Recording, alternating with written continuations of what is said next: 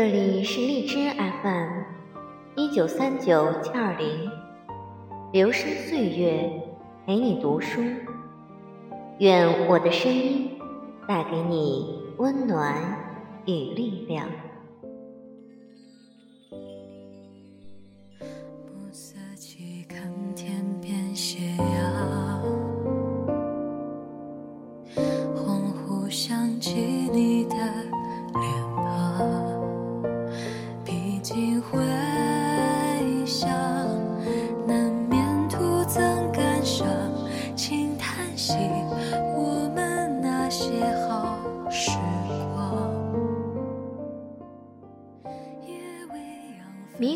打了个喷嚏，看着他身上的紫袍，你身上不是有干衣裳吗？愣了愣，又道：“有些事过去便过去了。我看这两百多年，你也没怎么介怀了，何必这时候还来拘这些小节？”说着，将自己身上的衣服紧了紧，明摆着不想借给他。凤九已将干爽的外袍脱了下来，正自顾自地叠好，准备物归原主。一抬头，吓得往后倒退一步。风华已到他面前，手里提着汤和剑，眼神淡淡的，就那么看着他。他浑身是水，还有大滴大滴的水珠顺着裙子不断往下掉，脚底下不多时就凝成个小水坑，面容十分狼狈。他一边滴着水，一边淡淡的回去，气势上勉强打成一个平手，心中却有些五味杂陈。他觉得，因前几日同他偶遇的那么一场惊吓，自己最近其实还没能适应的过来，还不太找得准自己的位置，该怎么对他，还是个未知数。为了避免因不小心出什么差池，近日还是先躲他一躲好一些，却不晓得自他存了要躲的心思。怎么时时都能碰得上他？东华从上到下打量他一番，目光落在他叠得整整齐齐的他的紫袍上，嗓音平摆的开口：“你对我的外衣有什么意见？”凤九揣摩着两人挨得过近。那似有若无的白檀香，撩得他头晕，索性后退一步，拉开一点儿距离，斟酌着，僵笑着回答：“怎敢？只是若今次借了，还要将衣服洗干净归还给帝君，岂不是需再见？不，需再叨扰帝君一次。”拿捏他的脸色，识时务的又补充一句：“很怕扰了帝君的清静。”唐福剑搁在石桌上，啪一声响。米谷咳了一声，拢着衣袖道：“帝君别误会，殿下不是不想见帝君，帝君如此尊贵。”殿下恨不得天天见到帝君。正说着，便被凤九踩了一脚，还不露声色的撵了一撵，痛得他将剩下的话全憋了回去。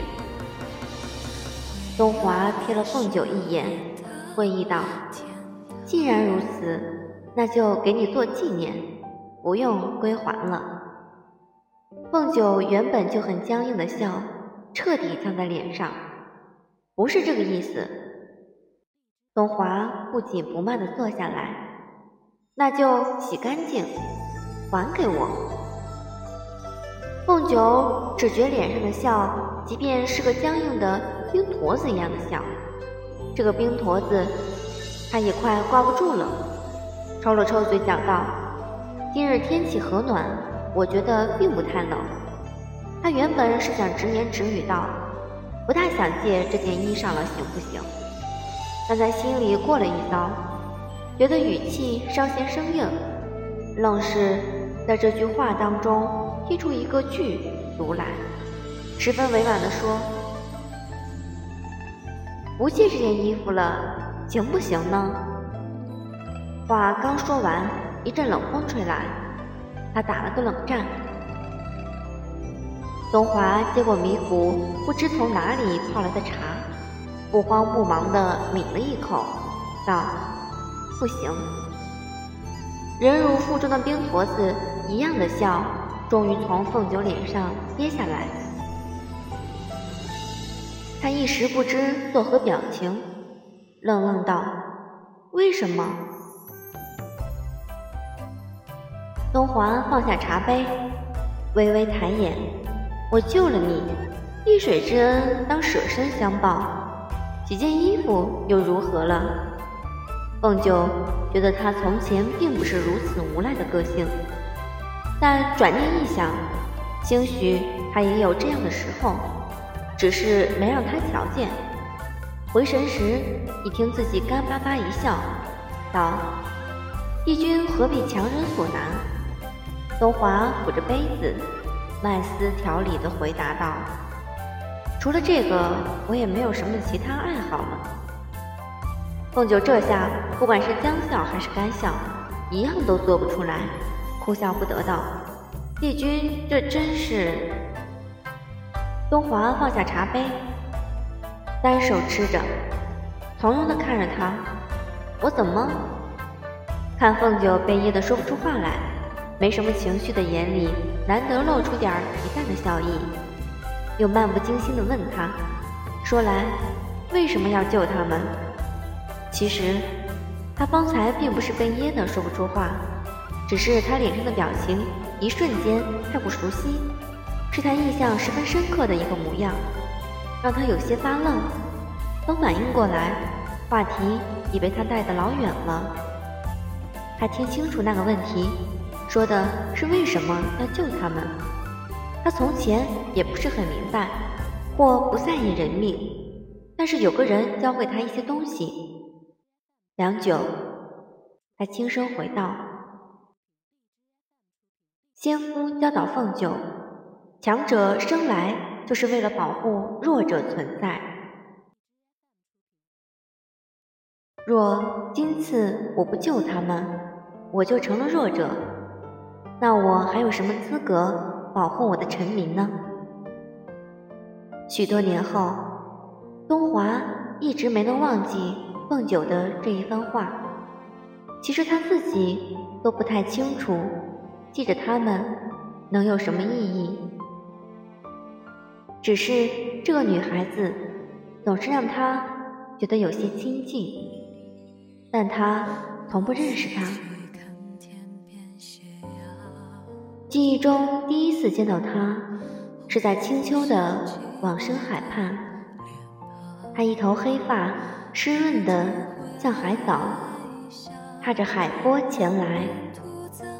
他记不清他那时的模样，就像记不住那时往生海开着的太阳花。这一日的这一桩事，很快传遍了九重天。并且有多重版本，将东华从三清幻境里拉入十丈红尘。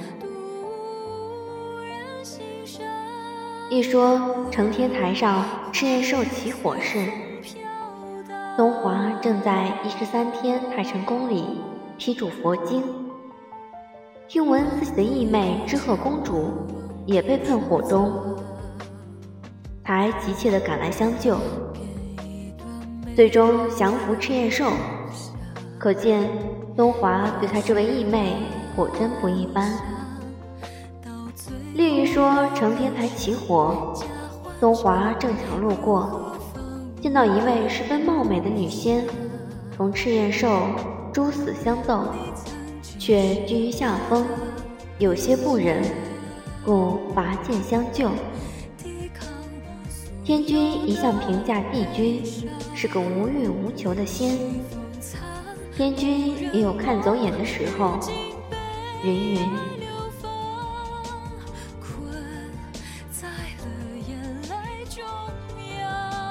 连宋听了此事，拎着把扇子，施施然跑去太晨宫找东华下棋喝酒，其间与他求证道。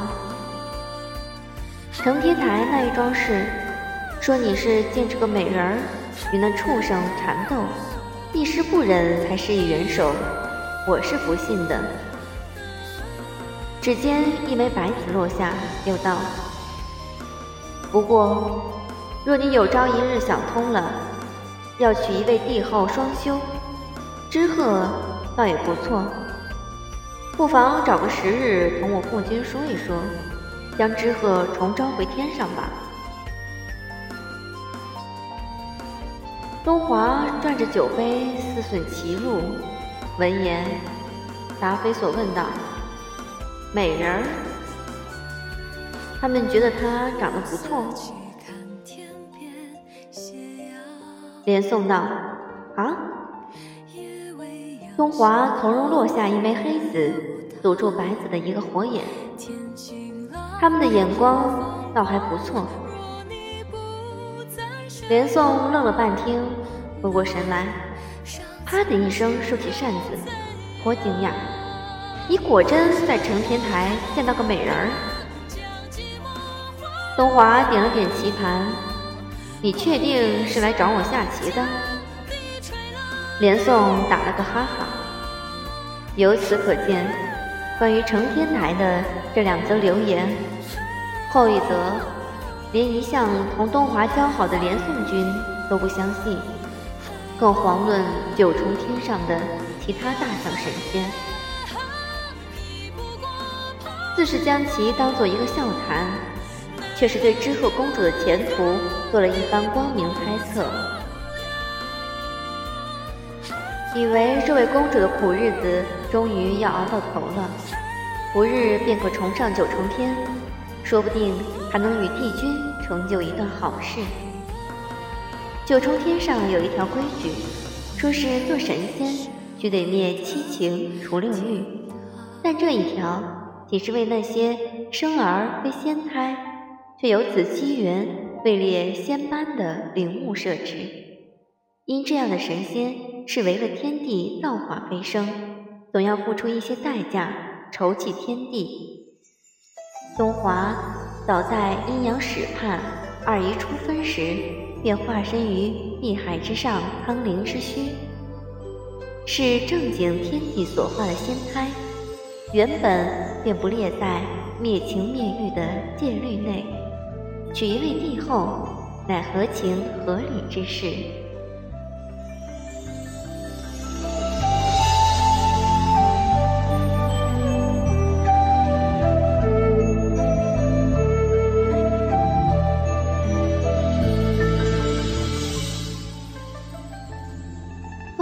小的时候，因他阿爹阿娘想再过一些时日。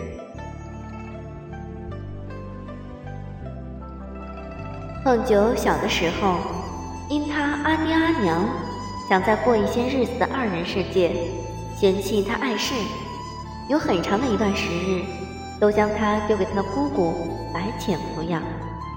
跟着这个姑姑，上树捉鸟、下河摸鱼的事，凤九没有少干。有一回，还趁他小叔打盹儿，将他养的精卫鸟的羽毛拔了个光。考虑到他的这些作为，对比自己童年时干的混账事，其实算不得什么。白浅一向睁一只眼闭一只眼。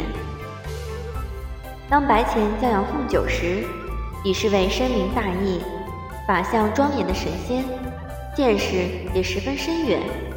时常教他一些为人处事的道理，比如白浅曾经教导凤九，做神仙最重要的是不怕丢脸，因为不怕丢脸是一种勇气，赐予一个人走出第一步的胆量。对于桩事，只要不怕丢脸，坚忍不屈，最终就能获得成功。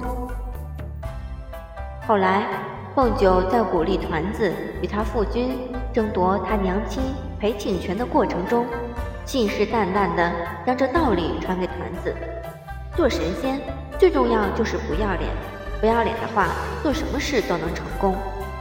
当夜，团子将这一番话原原本本地复述给了白浅听，捏着小拳头，表示要请教一下他的娘亲，什么叫做不要脸。以及怎样才能做到比他父君更不要脸？白浅放下要端去书房给夜华做夜宵的莲子羹，在长生殿里七翻八捡，挑出几块厚厚的佛经，用一辆木板车装得结结实实，趁着朦胧的夜色还去给了凤九，闲闲地叮嘱他：若是明日太阳落山前抄不完。便给他安排一场从傍晚直到天明的江清流水宴。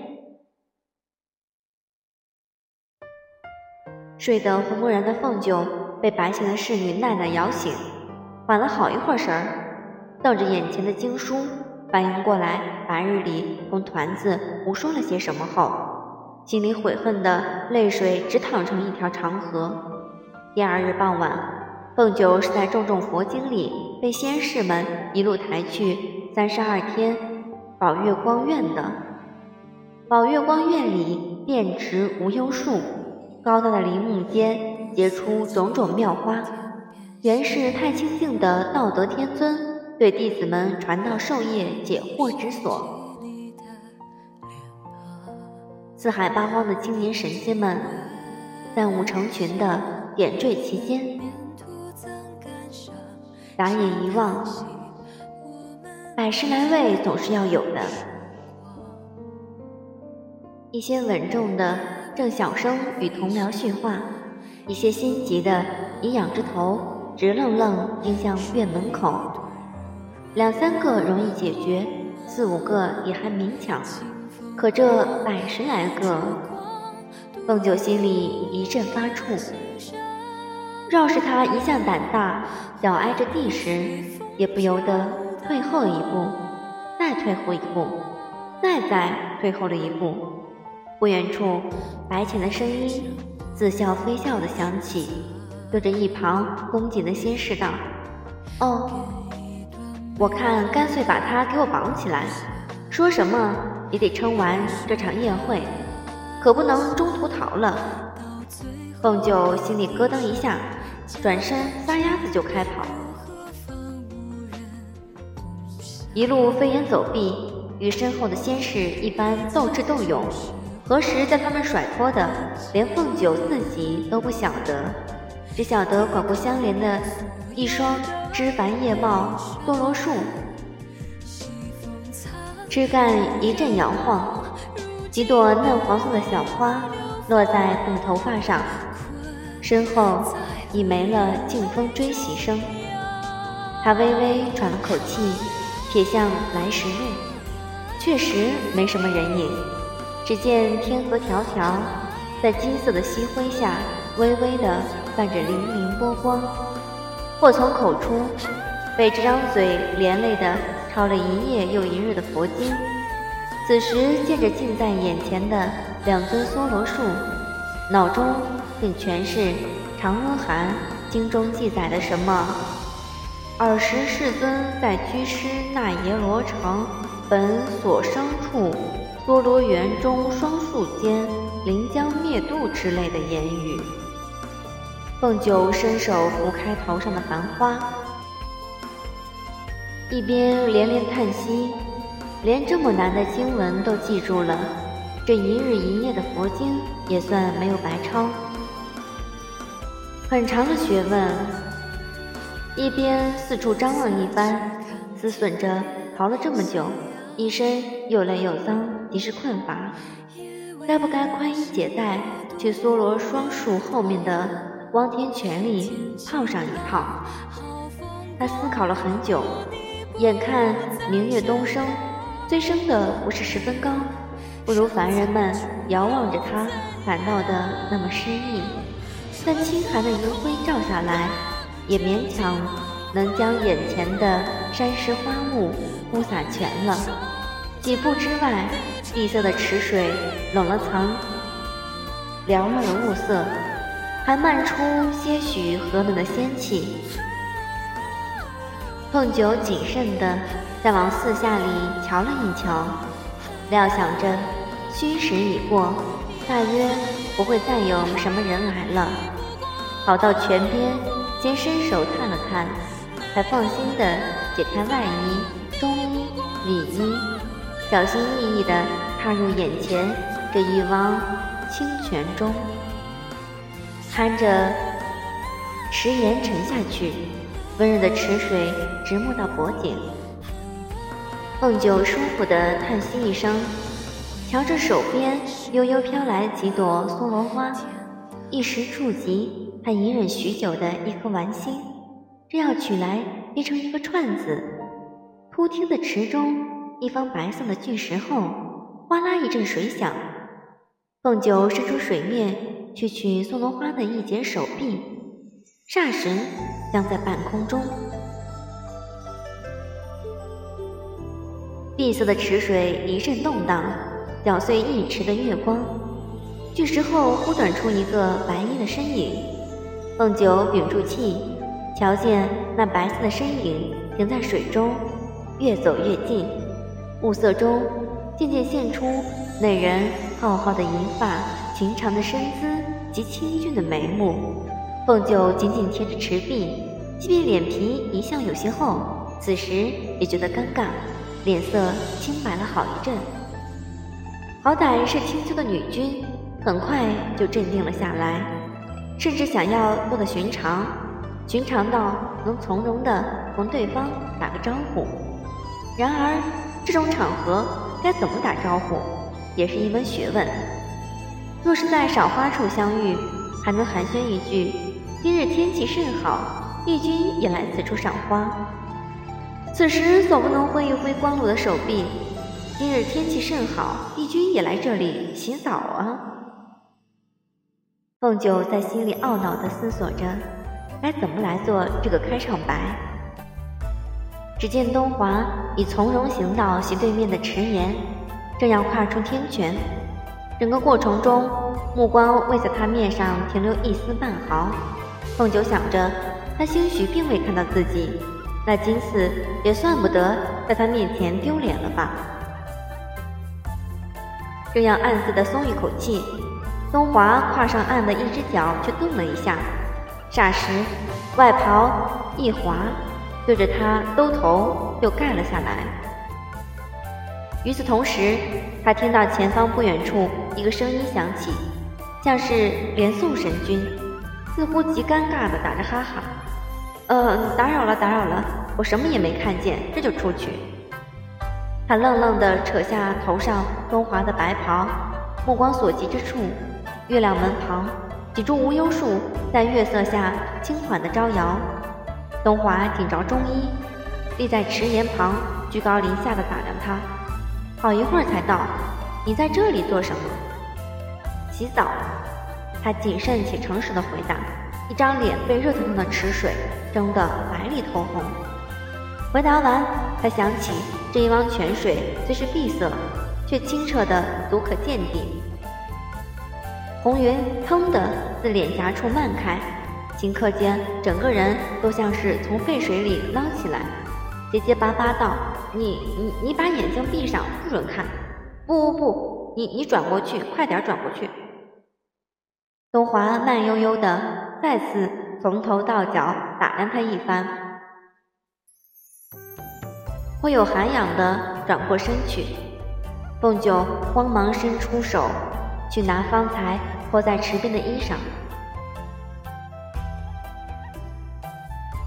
可脱的时候并未料到会落得这个境地。自外衫到里衣都割得不是一般的远，若要够得着最近的那件里衣，大半个身子都须得从池水里浮出来。他不知如何是好，果真是慌了得很，竟忘了自己原本是只狐狸。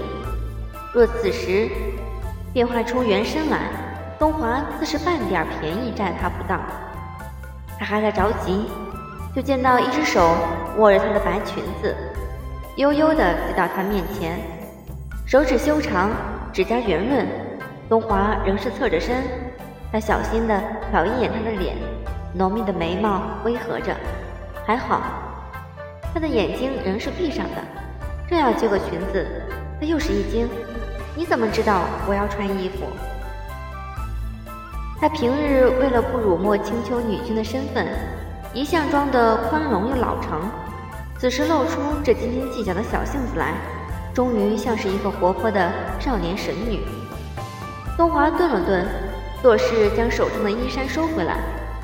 他终究没有嘴上讲的那么硬气，差不多是用豹子扑羚羊的速度将裙子夺下，慌里慌张的就着半遮半掩的池水往身上套。窸窣一阵套好，踏出池塘，只觉得丢脸丢得大发，告辞都懒得说一声，就要循着原路跳墙离开这里，却又被东华叫住：“喂，你少了个东西。”他忍不住回头，见到东华正俯身拾什么，定睛一看。他觉得全身的血都冲上了脑门儿。东华捡起来的是个兜肚，藕荷色的兜肚，他的兜肚。